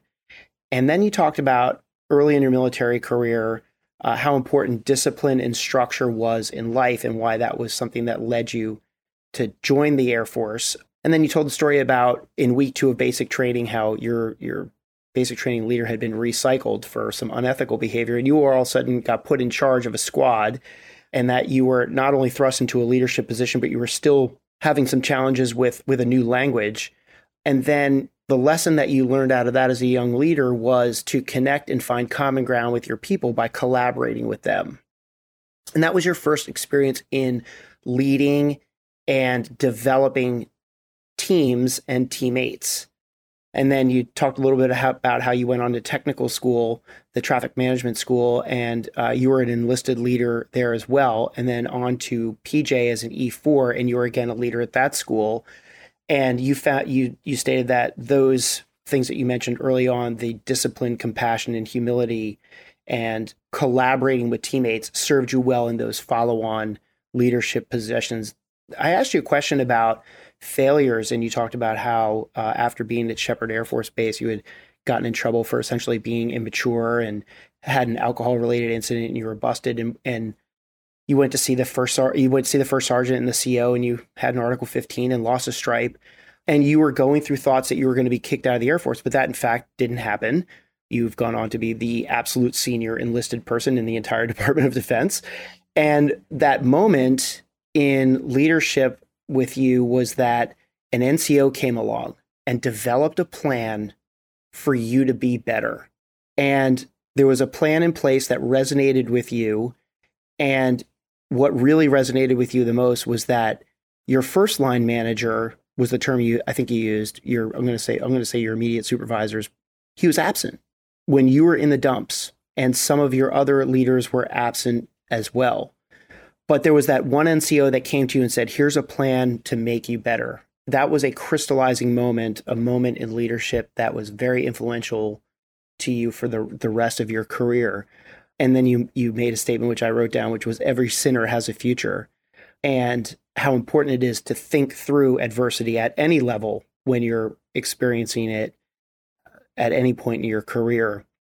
We talked about your formative years were really grounded in uh, the ownership of being the humility of a leader. And then I asked you a question about t- to tell me a time that you were proud of yourself.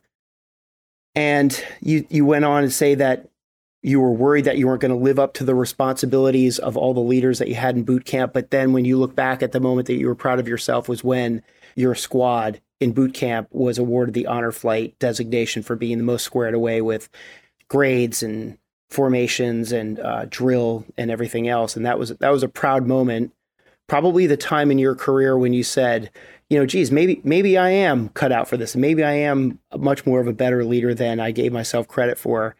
I then followed that up with a question about, like, what would you do as a do-over? And we went back to the Article fifteen again. And you said that it's really important for leaders not to be so quick to push people aside when they're not motivated. And as leaders, it's it's our responsibility to evaluate whether, you know, people like that, people who are in trouble, are worthy of being pushed aside or are worthy of further motivation. We went on to have a conversation about how to motivate people. And you said three things. You said motivating others is about instilling personal discipline, having awareness, and then setting the example, and then showing up with examples. Your quote was influencing their actions through your own actions. And I thought that was a fantastic statement about how to motivate people as a leader that is applicable to anybody listening. We went on and we talked about what did you see go wrong over your career, and you immediately said accountability, and how important accountability is to maintaining a fit, lethal, and dedicated, loyal force and holding people accountable, how important it is to be the, the whole person, right? And you use the example of, you could be a great wrench turner, but if you look like the marshmallow man, you're not really the whole person. And you have to have accountability for not only being technically and tactically proficient with wrench turning, but personal discipline and maintaining yourself to a standard of fitness that that we all expect everybody to adhere to.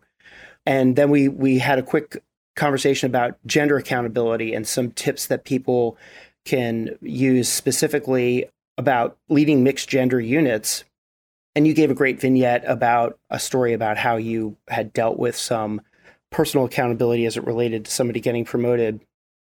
And you asked the question as a leader, who's given this N C O any feedback on the fact that she was overweight? And so for ten years, she hadn't taken a P F T. And you said, hey, you know, I have to maintain my reputation, and I expect people to be accountable, to meet the standard, and be fair in the process. And that was a great vignette for leaders to use as an opportunity to think through how they would handle some leadership challenges and accountability. I then went on to, to ask you the question about saying no and how hard it was. And you said, you know, there's some some leaders have the go along to get along mentality. And what you did was you said, okay, I'm going to challenge this. This was still the promotion of the young N C O, or it was a senior N C O, actually, sorry. And you, what you did was you researched the regulations and you figured out, hey, here's why the standard exists. And this is why I am challenging people to hold this woman accountable to the standards, because this is why they actually exist. And you use that as your leadership platform to say no in a, a very mature way. And I thought that was, that resonated with me.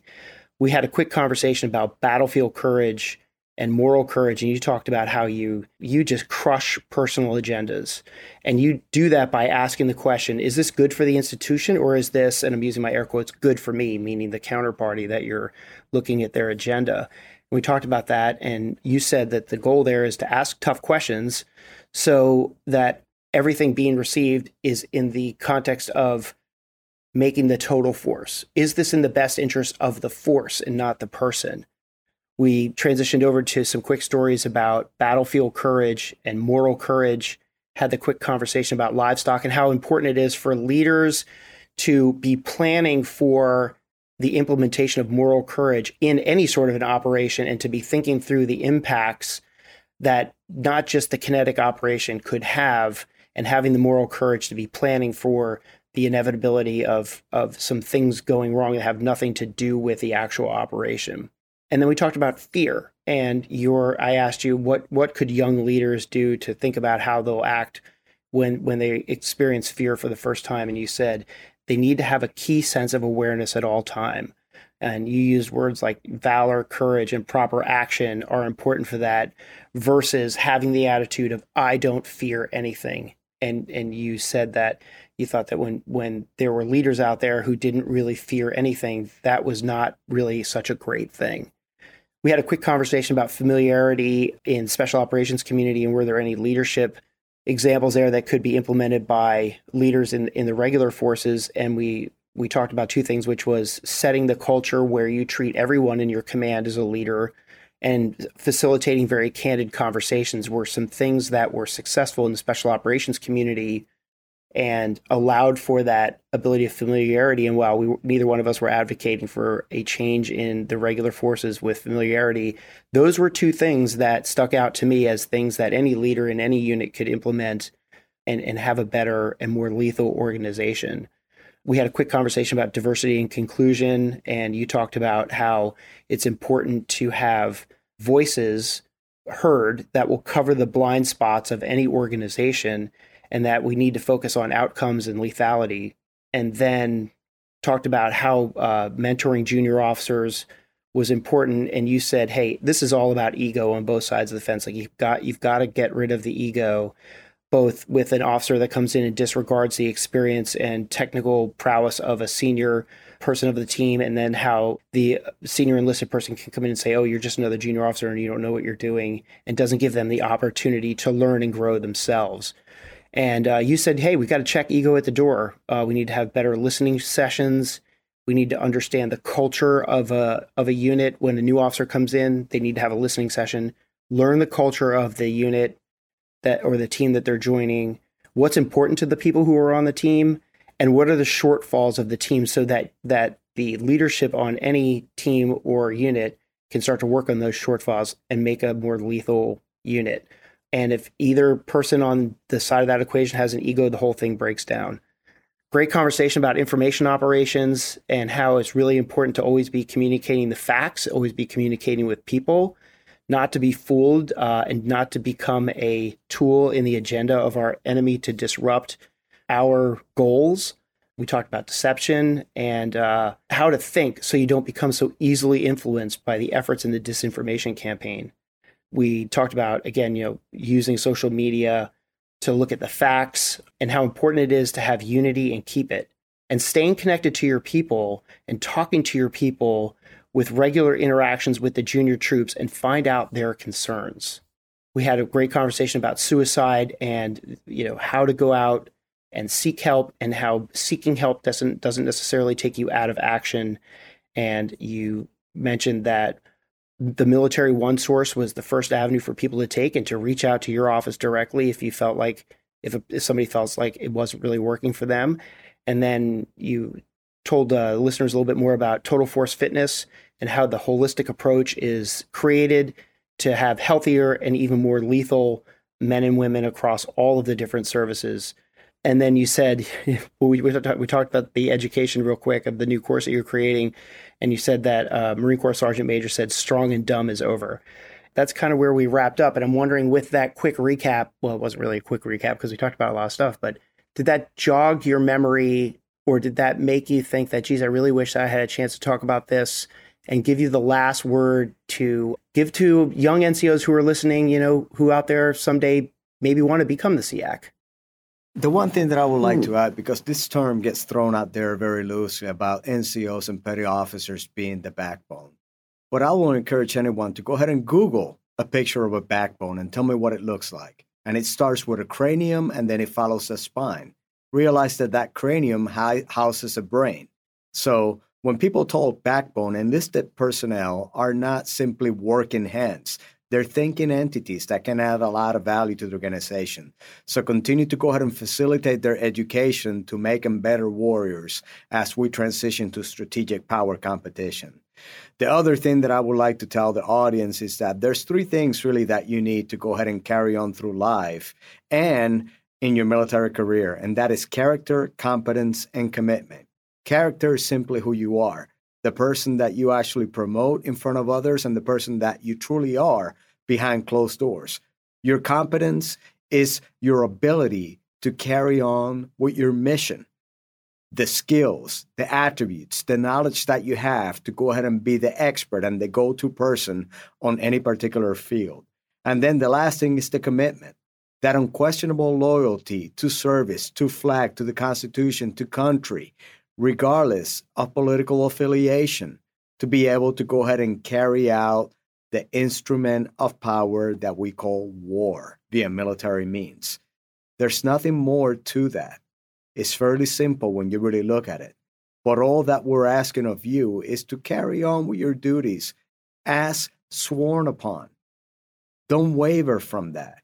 And if you don't know the oath of enlistment, memorize it, live by it, because it will help you navigate through a lot of treacherous ground, specifically in today's environment. But I would like to tell each and every one of you listeners, new leaders, old leaders, former leaders or not, be proud of what you have done because you have served this great nation. And I am personally proud and honored to be your teammate. Thank you so much for a fascinating conversation. This has been S E A C Ramon Colon-Lopez, known as C Z, with his teammates in the special operations community.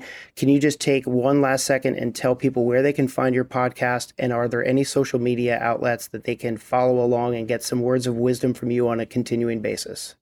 Absolutely. So you can find us on the Facebook, LinkedIn, the Bottom Line of of Upfront Podcast with S E A C is on Spotify, Apple, and many other platforms. And you can go to the Joint Staff webpage and find all of these resources accessible, including the Vision, the Joint Senior Enlisted Leader uh, Talking Paper, and many other publications that we have regarding a lot of the topics that we spoke about today. Well, thank you again for your time today and for be- being a, a beacon of uh, personal example for everybody to follow. This has been enlightening for me, and I hope so for the listeners too. And so with that, we'll sign off uh, with S I A C Ramon Colon-Lopez, is uh, C Z. You can find all of the links that he just mentioned down in the show notes below. And with that, we'll say goodbye. And again, thank you one last time for your time. Thank you, sir.